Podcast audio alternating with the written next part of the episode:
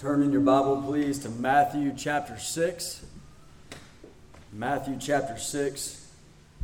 And as we've been coming through the Sermon on the Mount, we're in chapter 6, verse 5 through 8. So go ahead and turn there, please.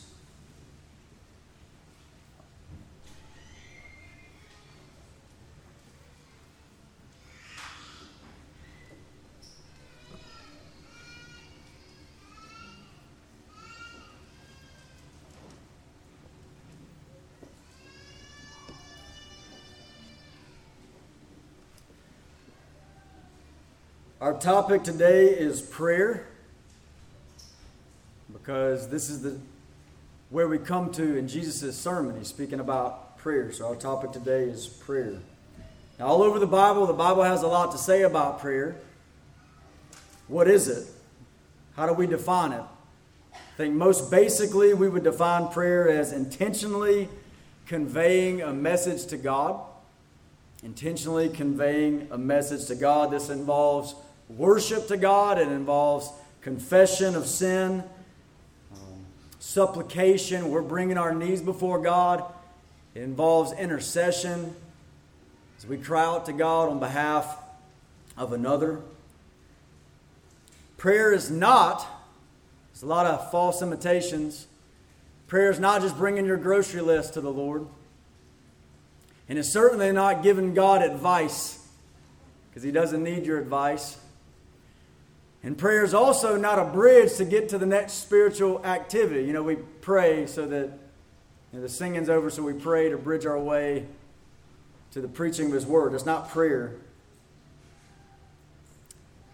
I think if you look at the life of Hannah in 1 Samuel chapter 1, you get a good definition of prayer in 1 Samuel chapter 1, verse 15, where she says, I have been pouring out my soul before the Lord. This is prayer. I have been pouring out my soul before the Lord. Now, as we get ready to do this, I want to highlight something that Jesus knows his church perfectly. You go read Revelation 2 and Revelation 3, and he addresses seven different churches there, and he knows them perfectly. He knows exactly how they need to be encouraged, exactly how they need to be corrected. He knows his church perfectly. Jesus knows Grace Community Church absolutely perfectly. Now, I don't. But I've been asking the Lord, Lord, help me see. What is it that we need as a church, and especially in relation to this passage of Scripture that we're in this morning? I've been asking, God, give me a burden. Give me the burden for our church that you have, the burden that you have, the concerns that you have. And as I've studied this passage, I've been moved to ask several questions specifically about our church. God, have we neglected secret prayer? God, are, are we as a church, are we weak in prayer? Are we guilty of prayerlessness?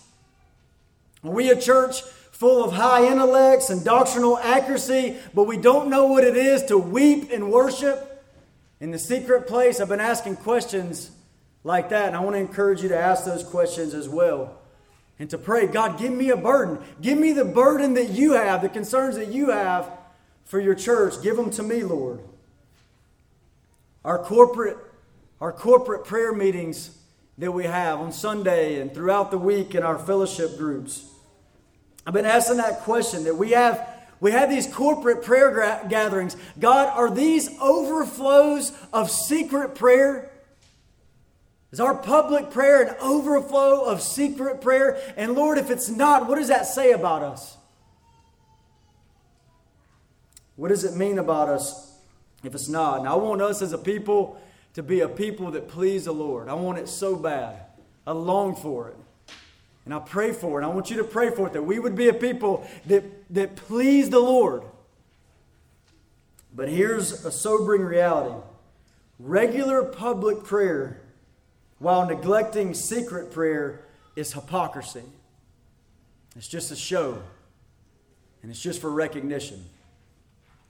You see, theology and sound doctrine. This stuff is so important. There's no doubt how important sound theology is in our lives. It's massively important. I'm not taking away from that, but listen to me. A dry theologian that doesn't know how to pray and never prays, it's an abomination to the Lord. It's a self confident abomination to the Lord. Here's a terrifying reality to consider and I've been thinking about it in preparation for this.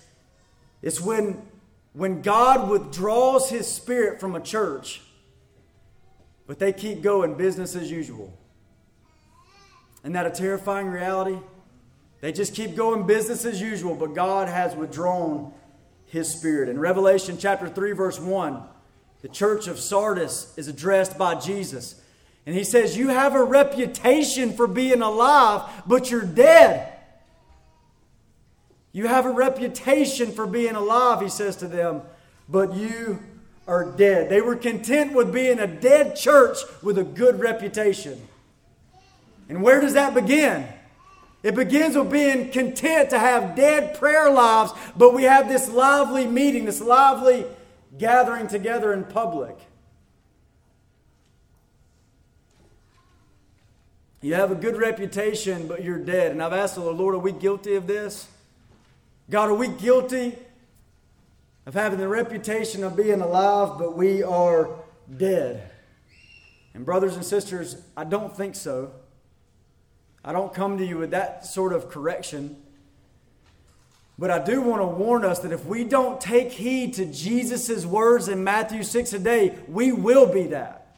We will be a dead church, content to be dead, glad about our good reputation, if we don't take heed to Jesus' words this morning. So please take heed as we read this. Matthew chapter 6.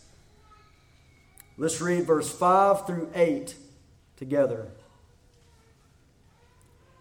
And when you pray, you must not be like the hypocrites, for they love to stand and pray in the synagogues and at the street corners, that they may be seen by others. Truly I say to you, they have received their reward. But when you pray, go into your room and shut the door and pray to your Father who is in secret. And your Father who sees in secret will reward you. And when you pray, do not heap up empty phrases as the Gentiles do, for they think that they will be heard for their many words. Do not be like them, for your Father knows what you need before you ask Him. Let's pray and dig into this passage together. God, we need your help. Your word is so powerful, Lord.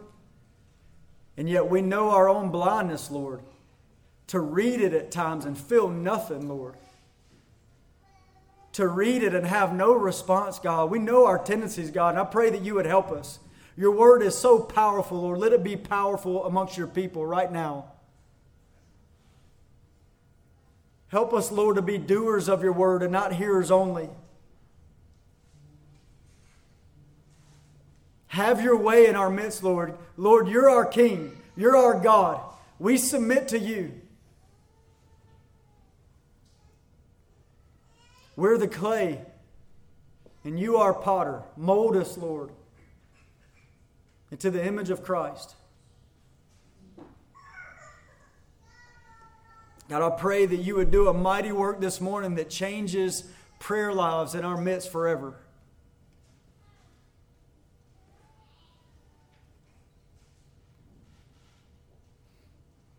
God, there's no limits on your power. No limits, there's no limits on your strength, Lord. And I pray, God, that you would exercise your power this morning. You would so conform us by your word that prayer lives would be forever changed and hypocrisy would die. Idols would fall. Lies would be crushed by the truth, Lord. God, do a mighty work in your people through your word. Help us, Lord, please. In Jesus' name. Amen. All right, we're going to consider this text under three headings. One, prayer assumed. Two, examples of how not to pray. And three, the command to pray in secret. So let's start number one prayer assumed. Jesus puts forward in this text of scripture that we just read, he puts forward prayer as just an assumption. Like, of course, my people will pray. Yeah, they'll pray. We see that in the phrase, when you pray. And it says it three times. Verse 5, and when you pray.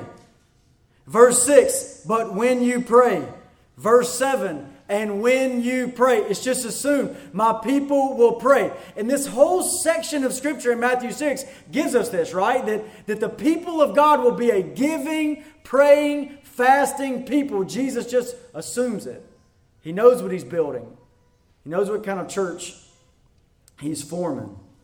And we see this from the very beginning. So you can go to the very beginning of the Bible, the very beginning of time, and see that God's people are, are uh, discussed as a praying people.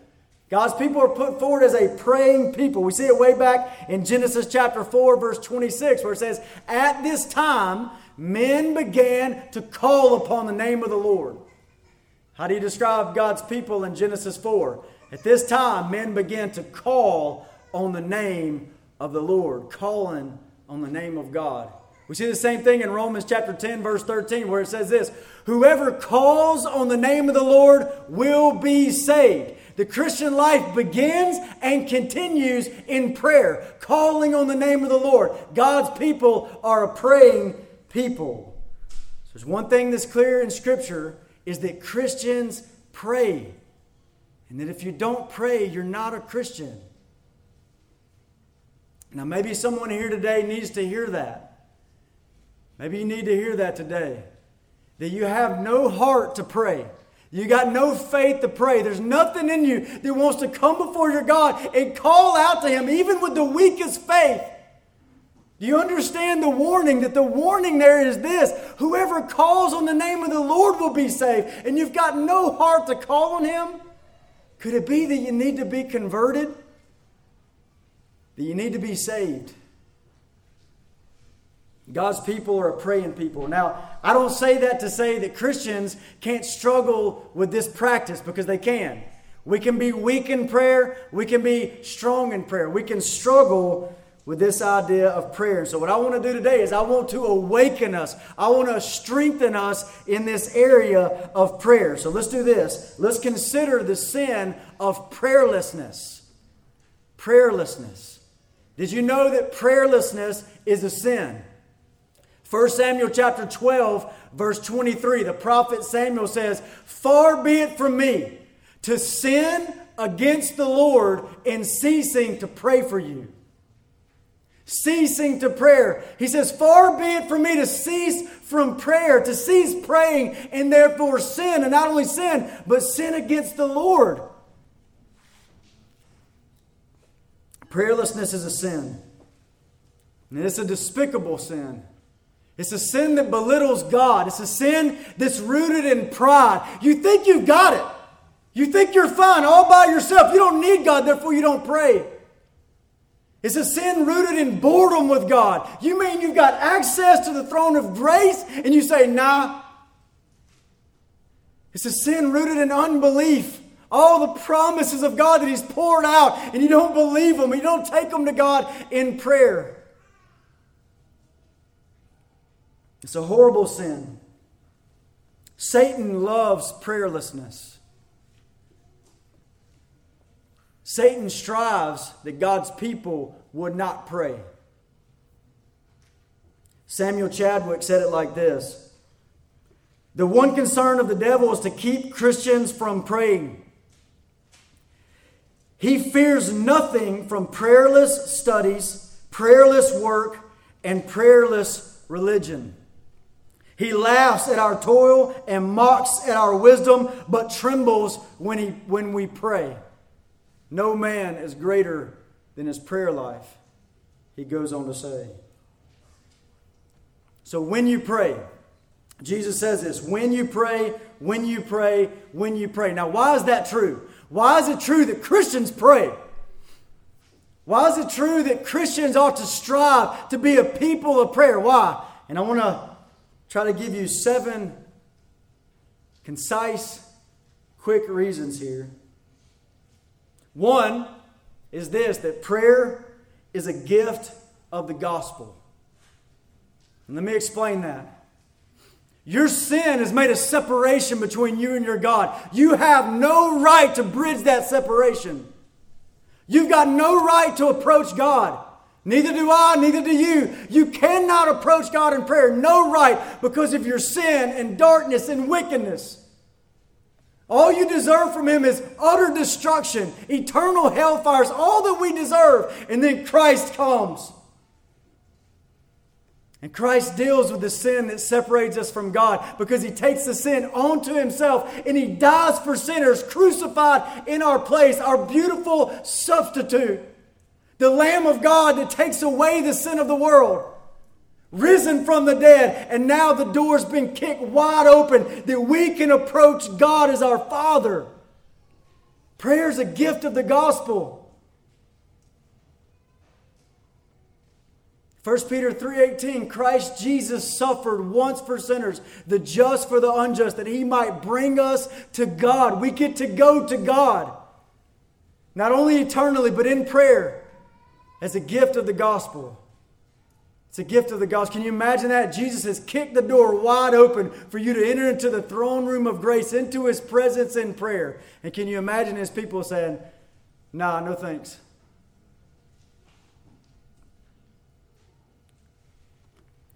Why should we be a praying people? Number two, our weakness, human weakness. John 15, 5. How weak are we? John 15, 5, Jesus says, Apart from me, you can do nothing. Do you hear how weak that is? You can do nothing. Therefore, pray.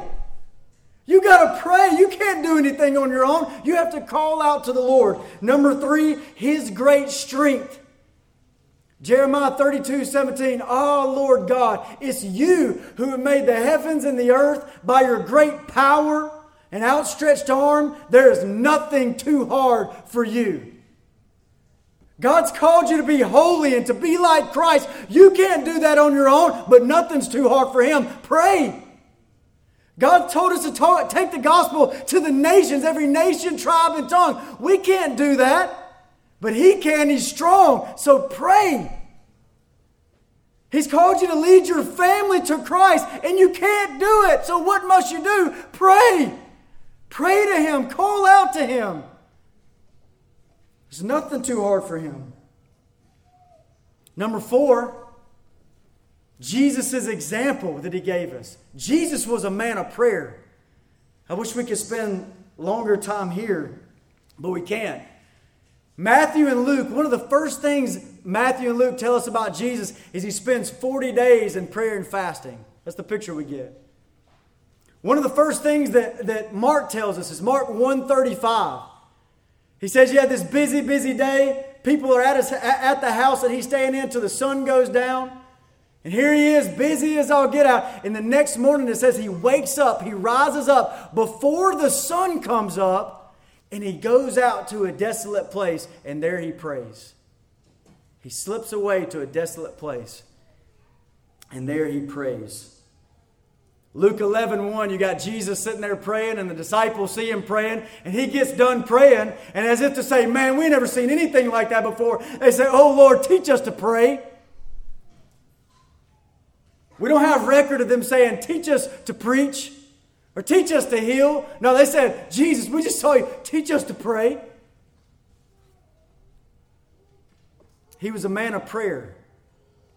Luke 6 12, it describes Jesus staying, staying up all night in prayer to his Father. Luke 5, verse 13 and 14, it describes crowds coming to him, plenty of opportunity to preach, plenty of opportunity to heal. But it said, but he would slip away as if this was his normal pattern. He would slip away into a desolate place and there he would pray. Go feed on his example. Jesus was a man of prayer, and we want to be like him. Number five, the early church and their example. The early church followed this example. Acts 1:14 says that they were devoted to prayer. Acts 2:42 says they were devoted to prayer.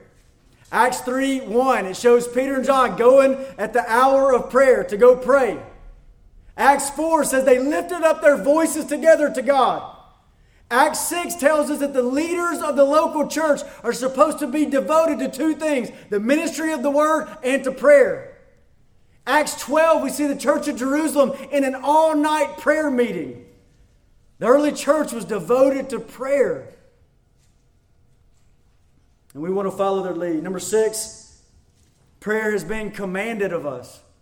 Not only in the passage we're in today, and we'll get there, but in other places throughout God's Word. Romans chapter 12, verse 12 tells us it's a command be constant in prayer. Colossians 4 2 says, Be steadfast in prayer. 1 Thessalonians 5 17, pray without ceasing, etc., etc. We're being commanded to pray. And last one I'll mention why do God's people pray? Number seven, the Father enjoys it. the Father delights in it. What does that do to your heart to know that your Father in heaven loves it when you come to Him in the secret place and you pray? Proverbs 15, verse 8 says, The prayers of the upright are His delight. They're His delight.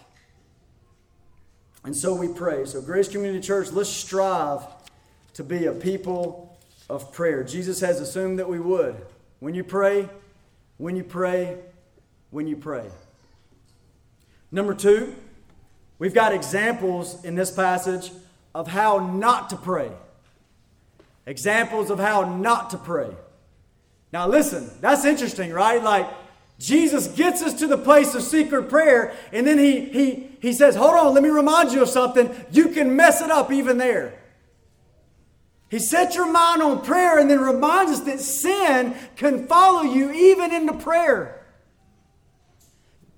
Do you want to know how deep the tentacles of sin go into the human heart? You want to know? Don't look at the drunkard at the bar. Don't look at the drug infested prison. That's too surface level. You think of the godliest person you know and see them there on their knees in a secret place and know that even there, self is encroaching. Sin is knocking at the door, even at that place. Sin will follow you even into the presence of God, and we get warned about it in this passage of Scripture.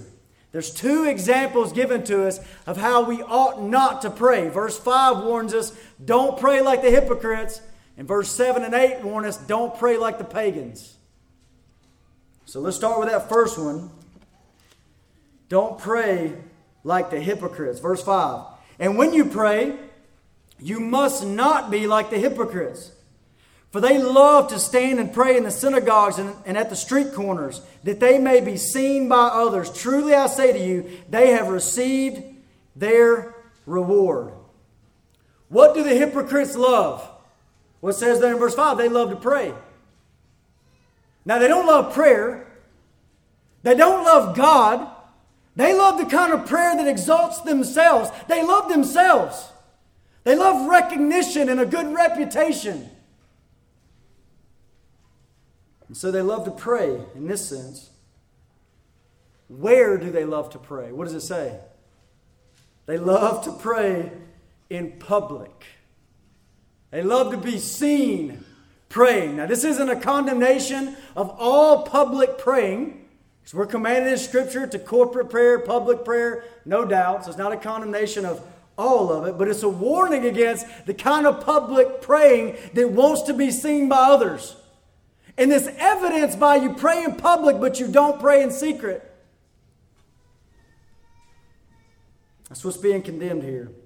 Now, why do they love to pray in public? Because they get credit for it. It satisfies their lust for recognition. They love to pray in public. It feeds their spiritual pride. They don't love praying in secret. Why? They don't get any credit for that. At least not the kind of credit that they want. Now, verse 5, it says, if you look at it, it says, in the synagogues and on the streets. And that's a repetition. Verse 5 says they, they love to pray in the synagogues. If you go look back at verse 2, it says they love to give in the synagogues. Man, they love to go into the synagogue, you know, and praying and giving in that place. And the synagogue, if you think about it, was the place of public worship. They love to go to the place of public worship to do these things. Hypocrites love to attend public worship but neglect secret devotion. And what does that say about them? What does that say about them? I want you to think about this. We have public worship here, we've got public corporate prayer meetings in this church. On Sundays, we pray corporately. In our fellowship groups, we pray corporately. Now, if you love to attend those public worships, but you neglect the secret place prayer, what does it say about us? And the word that's used here is hypocrite. Verse 5 says, These hypocrites have received their reward. What was it? They got the praise of men. They received their reward. They wanted the praise of men, and it's exactly what they got. Brothers and sisters, weigh it out. Weigh it out. Be wise when you choose what you want. If you choose secret prayer to frequent the secret place in prayer, what do you get? You get God. You get the Father's reward. You get power for ministry. You get the joy of the Holy Spirit. Weigh it out. Because if you choose to pray to be seen by others, what do you get? You get the praise of men. You get a little pat on the head from frail men. What a pitiful existence. You've received your reward. Now, the second warning, so that's a warning not to pray like, pray like the hypocrites. Now we get a warning in verse 7 and 8 not to pray like the pagans. Let's read that, verse 7. And when you pray, do not heap up empty phrases as the Gentiles do, for they think that they will be heard for their many words. Do not be like them, for your Father knows what you need before you ask Him. What did the pagans do wrong? What were they doing wrong that Jesus is highlighting here? They're offering empty phrases. That's, that's what it says here. You read, look at it. They were offering empty phrases to God. In prayer, offering empty phrases. That's phrases that are empty of meaning. Meaningless babble. Spiritual sounding words with no heartfelt meaning. Meaningless, empty phrases. Mark 7, verse 6 says, They honor me with their lips but their heart's far from me. It's just words. And it also says they, they, they were heaping them up. They heap up empty phrases. So they're heaping up these phrases. So, so pagan prayer is just a whole heap of empty words. And it uses the phrase many words right there in verse 7. So they're just bringing many words to God. That's what they're doing. They're just heaping up many empty phrases to God. How does God view your prayer life? Does he see it as a desperate heart pouring out his soul to the Lord or just a bunch of empty words? Bunch of empty spiritual sounding babble. How does he view your prayer life? Now, mainly what's being condemned here in this, in this uh, passage is pagans that are trying to solicit attention from their little village gods, right? That if I just offer up all these empty phrases, then I'll get the attention of my little God. Our God's not like that. Now, there's more modern day problems that fall underneath that. Like this would be a condemnation of the meaningless, babbling prayers of the Pentecostals, the cold, empty eloquence of the high churchman and his prayers. It'd be a condemnation of heartless Christianese, if you know what I mean by that. That you learn all the right little phrases to say and you offer them up as these little empty phrases to God. It's all of that. And why would someone pray like this? It says in verse 7 they think they will be heard for their many words. They think they'll be heard for their many. What do they believe about God? What do you believe about God when you pray like this? You think He's this, this reluctant deity and you got to work something up to impress Him and get His attention. Listen to me. He's called in this passage your Father. And your Father's attention has already been purchased by the blood of Jesus. Christ died for sinners, laid down His life, and you've got the Father's ear now. If you're in Christ, He's not a reluctant one that must be worked up like, uh, remember the prophets of Baal when they were going against Elijah? Offering up these cries and longer and longer and cutting themselves. And what can I do to get this God to hear me? He's not like that. He's a he's oh you who hear prayer. That's who he is. We don't come to Him because of our righteous deeds, even our babbling. We come to Him because of His great mercy. Now, it says here in verse 8 don't be like them, for your Father knows what you need before you ask Him. what, how does that affect your prayer life? You're not coming to Him and He's going, Man, I wish they'd just tell me what they need. He knows what you need. He doesn't need your advice. Your prayers aren't directing this God that doesn't know what to do. He's a God, a sovereign God, omniscient God, all knowing God who knows what you need before you ever ask Him. And you align your heart with His and you go to prayer and you commune with that God and you call out to Him and ask Him for help. But don't pray like the pagans. Now, Third, we got these warnings about how not to pray, but we also have a command to pray in secret. So, thirdly, number three, a command to pray in secret. And we see that right in the middle, verse 6. But when you pray, go into your room and shut the door and pray to your Father who is in secret. And your Father who sees in secret will reward you. Now, that's a hypocrisy killer. You obey this verse? It's a hypocrisy killer. Where are we told to pray right here? What does it say in verse 6? Where are we told to pray? We're told to go into our rooms, to shut the door. And then it says, in secret. Twice, in secret. Go into your room. Shut the door. Where are you to pray? In this private place, all alone with God. And somebody might say, "Well, I don't, I don't. What if I don't have a room? What if I live in a dorm room with an annoying roommate?" Right? Don't miss the point. What's the point here? Get alone with God. Shut out the world. Shut out people. Shut off your phone and get alone with God. Like Jesus. He had no place to lay his head, no door to shut. But what did he do? He went off into the wilderness to pray. He went up onto the mountain to pray. He went off into desolate places to pray.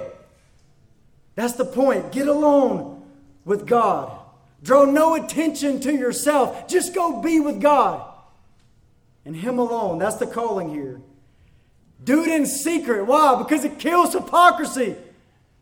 It's a way to starve that lust for recognition. Do it in secret. Why? Because God promises a, a special revelation of Himself there. Don't you want more of God? Go to Him in the secret place. That's the calling here. So there you are. So you're, you're in the secret place, you're alone with God. What do you do when you get there? What do you do when you get to the secret place? Well, first, you need to recognize who you're approaching. You are approaching the majestic one, the majestic king. How would you approach any other earthly king? You would approach any earthly king with reverence and humility. How much more so the King of Kings that rules the universe? This isn't hey dad prayers. This is approaching the majestic one. And then listen, it says, it says, pray to your Father. The majestic one who is your Father. So there's trembling before Him, and yet because of the blood of Jesus, you've been adopted, you've been made a son of God or a daughter of God, and you can say, Father. That's amazing. That you can tremble before the majestic one and call him Father. So, first, you need to realize who you're approaching. Second, you need to pray with expectation or pray with faith. What are you expecting when you go to him in prayer? Think about what it says right here. It says, it says, pray to your father who is in secret. Who your father who is in secret. You hear how it's saying that? It's like he's there. It's this picture of the Father just, just waiting for you there in the secret place. What does that do to your heart? Doesn't it make you want to go there? Expecting to meet with God? At the end of verse 6, it says, He will reward you. Do you believe that promise? Do you go to the secret place with expectation that my God said, Pray to your fathers in the secret place, and your Father who sees in secret, listen, will reward you? What a beautiful promise. I urge you to go to Him. Thirdly, so recognize who you're approaching. Firstly, Secondly, go with expectation and faith. And thirdly, it says in verse 6, look at the phrase, to your Father. Pray, pray to who? Pray to your Father. Don't recite prayers. Don't go say your prayers. Pray to Him. Address God. Approach God. Commune with God. That's what you do when you get there. You commune with God. You, you, you can sing your prayers to Him in the secret place. You can shout your worship to the Lord. You can whisper His praise. You can remind Him of His promises and then stand on them. You can weep and mourn and confess sin there. You can ask Him for His presence. You can sit before Him in prayer in silent, awestruck reverence before Him. But go there and pray to your Father. Brothers and sisters, I want to encourage you not to be lazy. Secret prayer is not easy, secret prayer is hard. It's called labor in Colossians 4. The labor, laboring for you in prayer. So don't be lazy. Uh, many of you know Martyn Lloyd-Jones. There's a conversation with, that Martyn Lloyd-Jones had with Leonard Ravenhill where he expressed to him that, that I feel like I can stay up hour after hour after hour in studying the Word of God and praise God for that. But he said, but prayer is hard for me. He said, secret prayer is hard for me. It's hard. Now, he fought for it. He fought to be a man of prayer. And by the time he died, Martyn Lloyd-Jones' wife said, You don't know my husband unless you know him as a man of prayer. So don't be lazy, fight for it. It's not easy. I also want to encourage you to beware of idolatry. Beware of idol- idolatry kills prayer.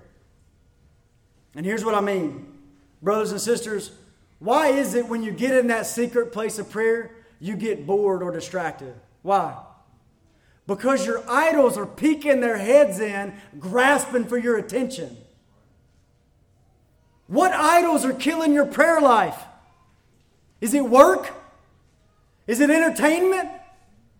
Social media? Politics?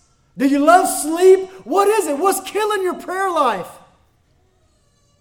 To be faithful in prayer and faithful in the secret place, you got to be a killer of idols. And in fact, secret prayer, prayer itself will be a killer of idols. Let me close with just a little bit of sort of advice, I guess, because I want us to obey this. I want us to be a people that, that recognize what Christ has purchased for us, this beautiful gift that you get to go to G- you get to go to the Lord in prayer. I want us to recognize that and I want us to obey it. When you pray, go Go into your room, shut your door, pray to your Father who's in the secret place. Your Father who sees in secret will reward you. I want us to obey that. I don't want us to ignore this. And somewhere down the road, Revelation 3 1, you got a good reputation, but you're dead. Dead, dead, dead. So let me just try to give a few points of prayer advice. So number one, in closing, I want to encourage you to have a framework of diligence and delight. Diligence and delight when you think about your prayer life, okay? Here's what I mean. Some people just think they understand I need to enjoy praying, I need to have a delight in the secret place. But the mistake they make is they think if I don't feel a delight in it, then I might as well not do it. That's wrong. That's disobedience. Now, on the other side, you might have another person that says, I'm going to be diligent in my prayer life, and they exercise diligence day after day after day, but they've lost the aim of enjoying the Father there. And what I'm, what I'm offering to you is this framework of diligence and delight. You see, diligence is meant to be, it's, not an end in and of itself, but it's meant to be a means through which you get to delight in God. Proverbs 13 4, it says, The soul of a lazy man desires but has nothing, but the soul of the diligent will be richly supplied. So when you don't feel it, brothers and sisters, be diligent in prayer, but don't lose your aim to delight yourself in the presence of God in the secret place. Second, I want to encourage you to pray the word. Scripture says we don't know how to pray as we ought. And then it says the Holy Spirit helps us in that, and praise God for that. And also, the Holy Spirit wrote a book. And in that book, we use this book to pray the Word of God. We've got examples all over Scripture of men praying the Word of God. John 15, 7, it says, If you abide in me and my words abide in you, you will ask what you desire, and it'll be done for you. See, it's rooted in the Word of God abides in me, and I'm praying back the Word of God to Him. I'm taking His promises, which are like checks, and I'm going into prayer and I'm cashing the check before God. I'm taking His commands in Scripture and saying, Oh God, I want to obey this. Would you help me, Lord? I'm taking the knowledge of who God is in the Scripture and taking it back in praise, and worship. That's what you want to do in prayer. Pray His Word. When you don't know what to pray, open the Bible and pray His Word. And third, I want to encourage you to view view secret communion with God as a root, a root practice that bears a lot of fruit.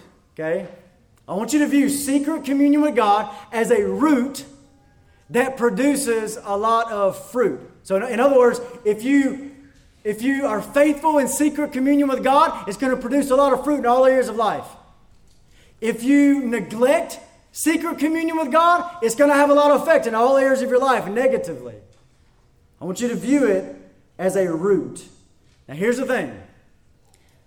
I realize I'm, I'm probably just an overly simplistic hillbilly pastor from Pearl. Okay, I know that. But I'm absolutely convinced that a lot of the spiritual problems that are represented around this room can go back to this root. You don't know how to be alone with God. You got this problem out here. My affections are so cold. You're not getting along with God. I don't I just don't fit in. I can't seem to make connections with the brothers and sisters in this church. You don't know how to go to the secret place and get alone with your God because that relationship affects these lust. Two things that never coexist in the presence of God and lust. That problem with lust, part of it is this you're not getting alone with the Lord. Get alone with Him. Go be with your God. Secret communion with your Savior. The door's been kicked wide open by the blood of Jesus Christ. Let's not be a people that neglect it. Let's be a people that love it and obey it. Let's pray.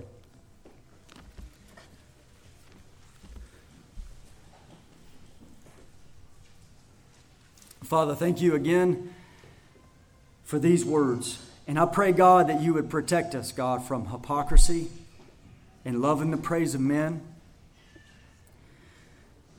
Lord, I pray that you would help us, God, to as we serve you, as we give, as we pray, as we fast, as we do good works, everything that we do, God, God, keep us from making these side glances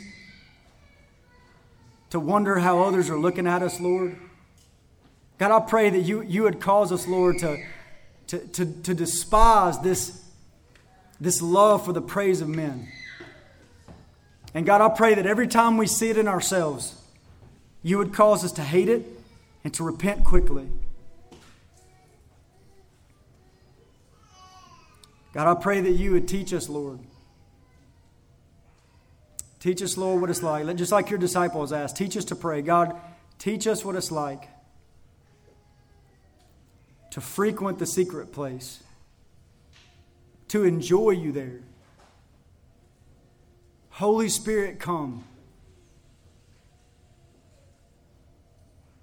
Give us the enjoyment of the Father in the secret place. God, we ask for it, please. God, I pray that you would forgive us for prayerlessness, for our pride of prayerlessness. Forgive us, God, for any boredom with you. Oh, how blind we are.